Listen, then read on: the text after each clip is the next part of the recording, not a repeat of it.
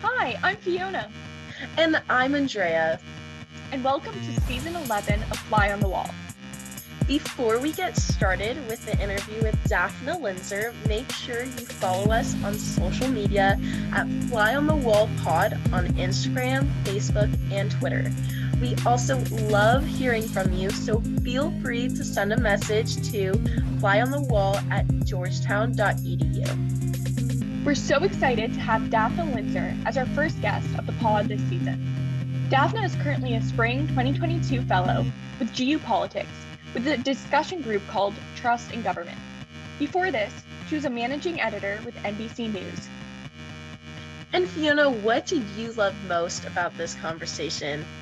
I loved hearing about Dafna's mm. experience on the ground in Jerusalem right after college and the impact her journalism has had on so many people's lives. What about you? I completely agree. Hearing her stories about reporting in conflict zones and the safety risks that came with that were absolutely wild. I mm. agree. We are so excited to have you behind the curtain of Dafna's career. So without further ado, let's dive right into the conversation. Dafna, thank you so much for being here with us today. To start off with, why did you become interested in journalism and have your reasons changed since then? Fiona, thanks so much for having me. Thank you both. Um, I'm really excited to join you. Uh, you know, I started off sort of as a journalist when I was five years old. Um, my local school paper or my, my local town paper had a kids section on the weekends. Um, I'm invited kids to submit stories, uh, and I started submitting poems. And so my first byline was when I was five, and I kind of fell in love with the idea. Um, I think in college, um, I pursued writing and reporting. Uh, I went to Jerusalem with the Associated Press as my first assignment, um, and I really got a sense of how meaningful reporting can be and being kind of a witness um, to moments and events in our lives that are meaningful to voters and our fellow citizens. And I just kind of developed a passion for that sense of responsibility and accountability over time it hasn't changed. That's amazing. And your career in journalism really has led you all over the world. And I was curious what originally drew your focus to international journalism and what first brought you to Jerusalem? Oh, that's such a good question.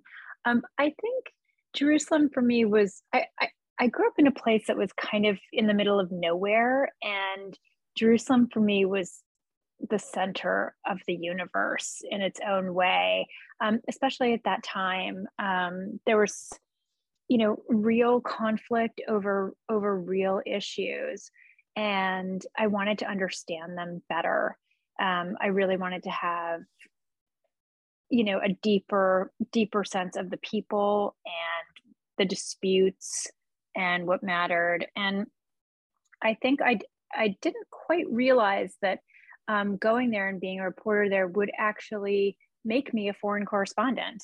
Um, and that from there, I would be able to travel more and um, and report around the world. Um, you know, from from Asia and the Middle East to um, Europe later in my career to South America and, and across the Americas, um, reporting for for you know for U.S. readers and citizens and voters.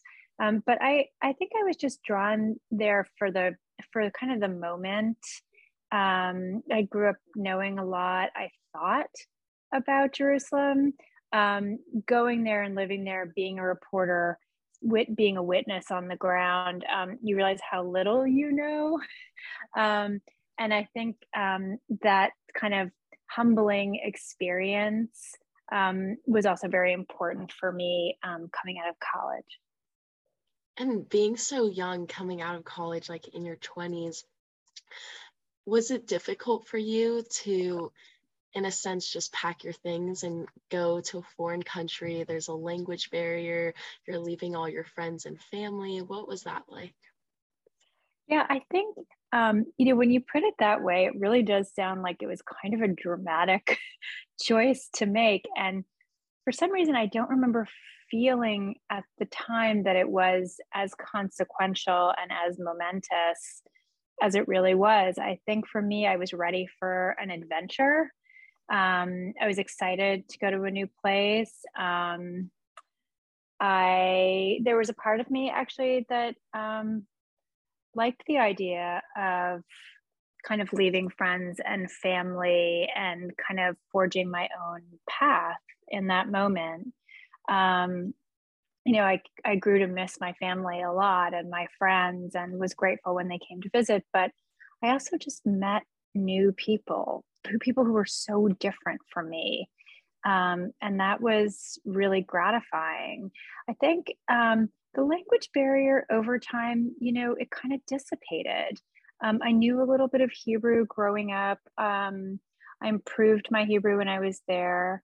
I took a great Arabic course that was really an it was sort of Arabic for foreign correspondents um, and diplomats. It was conversational Arabic, so I could um, I couldn't read, but I could talk to people on the street, do a kind of man on the street interview, ask for directions, order lunch.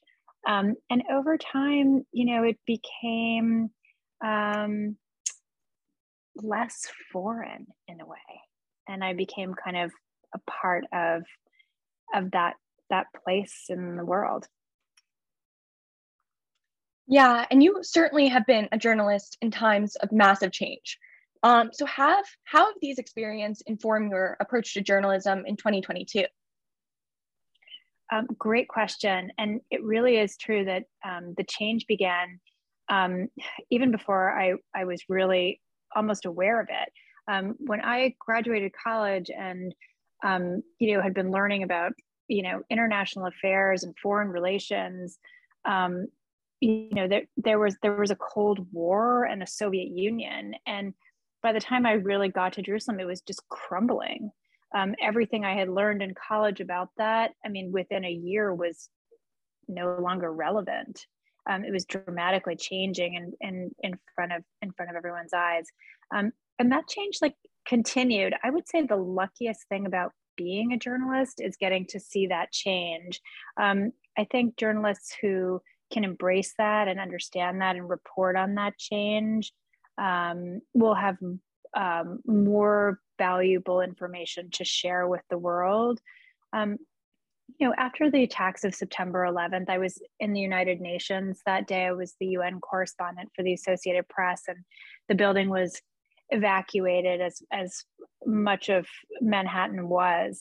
Um, and I joined this kind of parade of of basically refugees who were kind of fleeing um, southern and midtown Manhattan north. Um, and I felt that day um, that our jobs as journalists, as American reporters, was going to change dramatically. Um, and it did.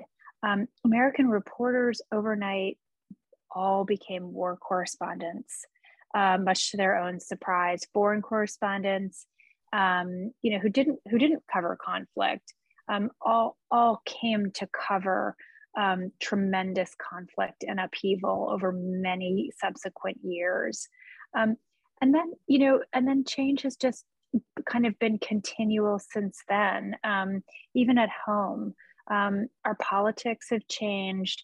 Um, you know, students at Georgetown, you know, were right, you know, right in the heart of the Capitol on January 6th of 2021.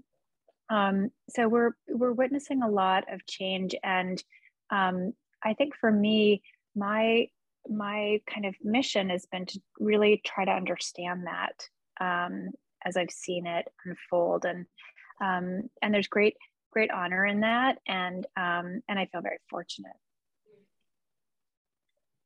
And how does living in conflict approach um, and inform your work and perspective in journalism? Yeah, that's such a good question because the truth is, I'm a big believer in journalists as observers and not as participants. Um, but when you live in a place, in a place like, uh, you know, any anywhere in kind of, you know, Jerusalem, the West Bank, um, other parts of, of um, Israel or the Palestinian territories, you um, you know you are affected um, all the time. Um, you know, the cafe down the street where I lived and would would go to often was blown up. Um, you know that you know right like right as I was on the street um, or covering you know bus bombings or missile raids or raids on people's homes. Um, you know you you are much closer and more personally affected um, by what's happening around you um, than would normally be the case. Um, I think being touched in that way personally helps you empathize with the people that you're covering. Um, really being able to witness treatment of individuals by authorities, by occupying authorities, by military per- personnel, um, by governments and their decisions really helps you kind of understand a little bit more um, what their lives are truly about in a way that um, I think is more informative and um, and helps you kind of tell a more a more truthful truthful story. Um, and in a place like that you know that's a place where people's lives every day on every side of that conflict are touched by violence and migration and poverty and uh, true fear, uh, you know, real peril, um, and that um, that that's definitely very very affecting um, for your work. But I think in a positive way overall. Yeah, and like that must have been too to just see firsthand um, it must have been extremely like heart wrenching to watch. And I can see how that would affect your work and make it a lot more powerful to the audience receiving that story. Um, and being a journalist in a conflict zone, how would you ensure your own safety? Yeah, you know, it's, it's so interesting. And those those things changed over time. Um, in Jerusalem and um, and Palestine, parts of Israel and Palestine, you know, um, you weren't in harm's way in the same way that people came to be um, in Afghanistan and Iraq, journalists in Afghanistan and Iraq, although there were certainly um, lots of scary moments when I was there, which was um, from 1994 to 1999. Um, and I do have colleagues subsequently who um, were in real harm's way um, when covering that the Israel-Palestinian conflict, and that that was that was scary. And people who did get um, who did get wounded or killed, um, especially Palestinian journalists, to be honest, who were really in harm's way. Um, and I think you know as uh, for me, I would say the Iraq the Iraq War, the invasion in 2003, um, changed things dramatically for American journalists. It's when they started to get you know sort of conflict area training.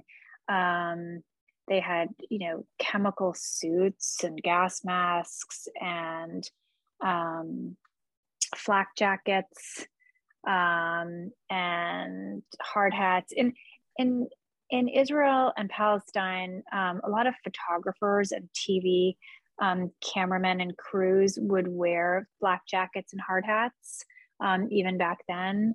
Um, but it became uh, it became very different in in Iraq, and I think.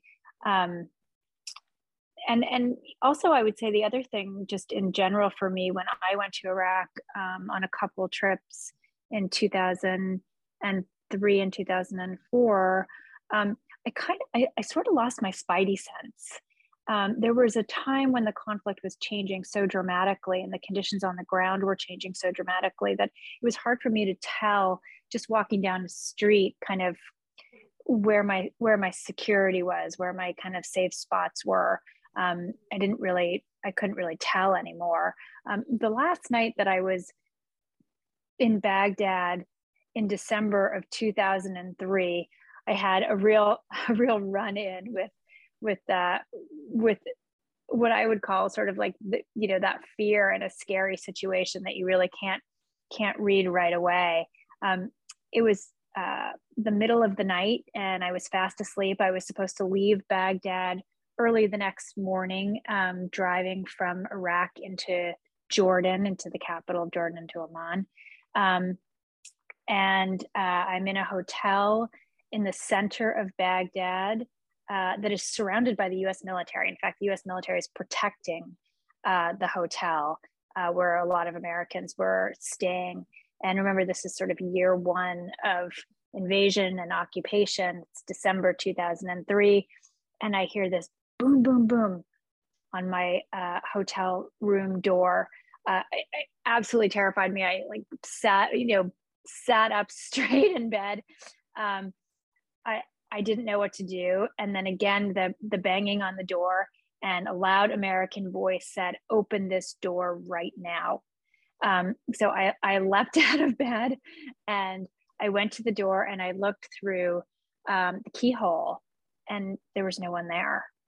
And all of a sudden the voice said, open this door right now. And I said, I'm looking through the keyhole and I don't see anyone. And he said, okay. He said, I'm going to walk right in front of you. He said, hold on. So I kept looking, and all of a sudden, um, a member of the US military in full, uh, full fatigues, uh, with a very large weapon walked right in front of my door. And then he said, Now open the door. And I did. And when I opened the door, there were four people pointing uh, guns at me and another member of the all members of the U.S. military, and another one with with uh, a dog, a search dog, um, on a leash. And he said, "Ma'am, stand back. We're going to search this room." Uh, and he did. All the hotel rooms had balconies um, that faced into kind of an inner courtyard where the military was. And he searched my room, and then he left. And I I became terrified um, the insurgency was in its third month in Iraq. And I thought, wow, the insurgents have come into the hotel. They said somebody is shooting at us from inside the hotel. That's what they said. And I thought, okay, the insurgents are here. This is terrifying. Um, I got I got dressed. I went downstairs early with my suitcase to leave, um, and and um, organized the the long drive to Jordan um, and I ran into actually one of the um, one of the um, troops who had searched my room, and I said, "Are the insurgents in the hotel? Did you find anyone?" And then he told me it's not the insurgents. He actually said that some members of the of um, the U.S. company who were contractors for the military, they were allowed to drink. The U.S. military was not allowed to drink. They were allowed to drink, and they were drunk, and they were shooting at troops down below protecting the hotel almost like as a joke to kind of scare them. Um, anyway it was it was it was just a, a good example of something that was frightening that was unknown um, and it also just really to me brought home the lawlessness and um, and the kind of turmoil that was rocking baghdad in that moment yeah, I can only imagine how scary that experience was. And now let's transition to another um, one of your highlights of your career, Shades of Mercy. Um, so, what motivated you to investigate the issue of racial bias in presidential pardons in the first place? I'm so glad that you brought that up. I'm really proud of that series. It was one of the most challenging um, that I've done in terms of investigative reporting um, and and it was really really important to me. Um, it started off uh, kind of in a in a surprising way, and I don't I don't want people to think that like it's true that reporters get like secret envelopes with like information inside because that really never happens. But in this case, it kind of did. Um, I was uh, a reporter then, an investigative reporter at ProPublica. I had left um, the Washington Post after um, wonderful years there as a national security reporter. And um, I got um, reached out to by uh, a source inside the Justice Department who told me um, that there was a problem with presidential pardons that the president himself was unaware of, and that African Americans were not getting pardoned at all. Um, so that sounded pretty amazing to me. What do you mean African Americans are not getting pardoned? Um, and he told me they're they're being rejected en masse, their requests, and um, only white applicants are being approved almost entirely. Um, so I tried to figure out first off, first I was like, wow, that's a big deal. But then I thought to myself, wait a minute, I don't really know what the criteria is to pardon someone. I don't really know who's applying. You know, perhaps the people um, who are getting pardons, you know, their um, their sentences were less severe, their crimes were less severe or violent. Um, I don't really know, but um, I need to figure out um, not who received a pardon, but who applied um, as a better measure to determine what that meant. Um, so, actually, over a pretty long period of time, um, with the help of sources that I developed, um, I got the entire list of every single person who had applied for a pardon, a presidential pardon, um, during the presidency of um, of uh, President Bush, second President Bush, and his eight-year presidency. Um, hundreds and hundreds of people had applied all from all over the country. And i had to develop kind of metrics to figure out um, how to level the playing field so i could understand who sort of um, was kind of equal in terms of the offense and so forth um, and their application because there's many things that go into the process including an expression of remorse which is very important. Um, anyway i put this this whole thing together and it turned out that the source was 100% right and that the chances of um, an African American applicant being approved for a presidential pardon was statistically zero, um, which is pretty shocking. I um, I spent you know a long time, more than a year, working on this piece and found the stories of you know a number of individuals um, an incredible guy named clarence aaron um, who'd been um, who'd been convicted um, as part of a drug conspiracy um, when he was in college. He was a football player. Um, he was like the first guy in his family to go to college. He was really interesting smart um, smart guy who was in the wrong place at the wrong time. Um, he wasn't the buyer, the seller, or the user of any drugs, and he was given three consecutive life sentences. Um, his application was supported by, you know, incredible lawyers, organizations, uh, the the former prosecutor of the case, the judge. Um, he had been a model inmate um, and still he was rejected by um, a pardon attorney who um, was systematically removing African American applicants from um, from consideration. Um, another person that I found this wonderful um, woman named uh, Serena Nunn. Also, she was 19 years old. Um, was part of a drug conspiracy, very similar concept and also got a, a, tremendously long sentence. Um, during her time in incarceration, she went to college and graduated. Um, she'd been 19 when she was um, when she was convicted, and um, she was actually she actually had her sentence commuted um, by President Clinton, which is wonderful. Then she went to a top 10 law school to Michigan Law, um, and wanted to become uh, a federal public defender. Well, she needed another pardon. She needed two presidents to help her. Um, so her case was was really important too. Um, so I highlighted both of their cases. By the time the story ran, um, President Obama was in office. Um, read these stories, commuted the sentence of Clarence Aaron from Mobile, Alabama, pardoned Serena Nunn so that she could be a federal public defender, and they fired the pardon attorney. Um, so I think a lot kind of came out of that that was very meaningful and successful, both on the individual level, but just generally um, for presidential pardons. And it, it was very rewarding to work on a series in which there was kind of tangible impact in a positive way.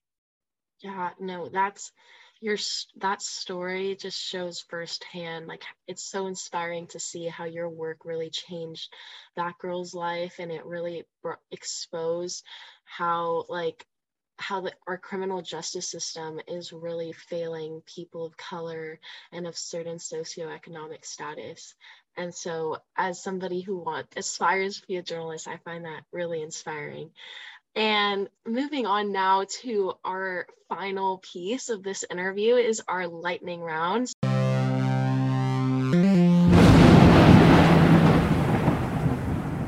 First, to start things off, we wanted to ask what's one piece of advice you'd like to share with aspiring journalists, especially those at Georgetown? Um, hold on to your integrity, be rigorous in your work and have fun because it's a great job and career. And finally, you've been to many places. So, what is your favorite city in the world? Okay, this is going to be a very a surprising answer, and um, it's going to have to be divorced from the current politics of, of the country. Um, but honestly, the most kind of surprisingly romantic and beautiful city that I've been to and loved is Istanbul in Turkey. Um, it just has like multiple waterways and stunning architecture. Um, it's it's a really beautiful, surprising city. The Grand Bazaar, and you you see it and you can't even believe that it's real. Um, I there's so many cliches about how Turkey is east meets west but when you stand there um, in in Istanbul, sort of at the edge of one of the waterways, you really feel it. Well, thank you so much for meeting with us today and spending your time to talk with us. I really enjoyed our conversation. Um, and I wish you the best of luck in your future and endeavors.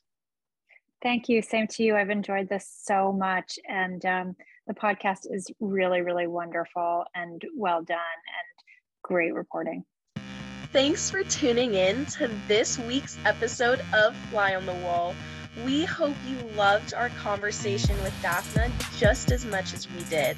It was truly inspiring to hear firsthand about how her work as a journalist changed the course of people's lives. I agree. She definitely demonstrated how journalism done with integrity can be a form of public service. But before we go, make sure you follow us on social media at Fly on the Wall Pod on Instagram, Facebook, and Twitter. And as always, you can email us at flyonthewall at georgetown.edu. See you next time.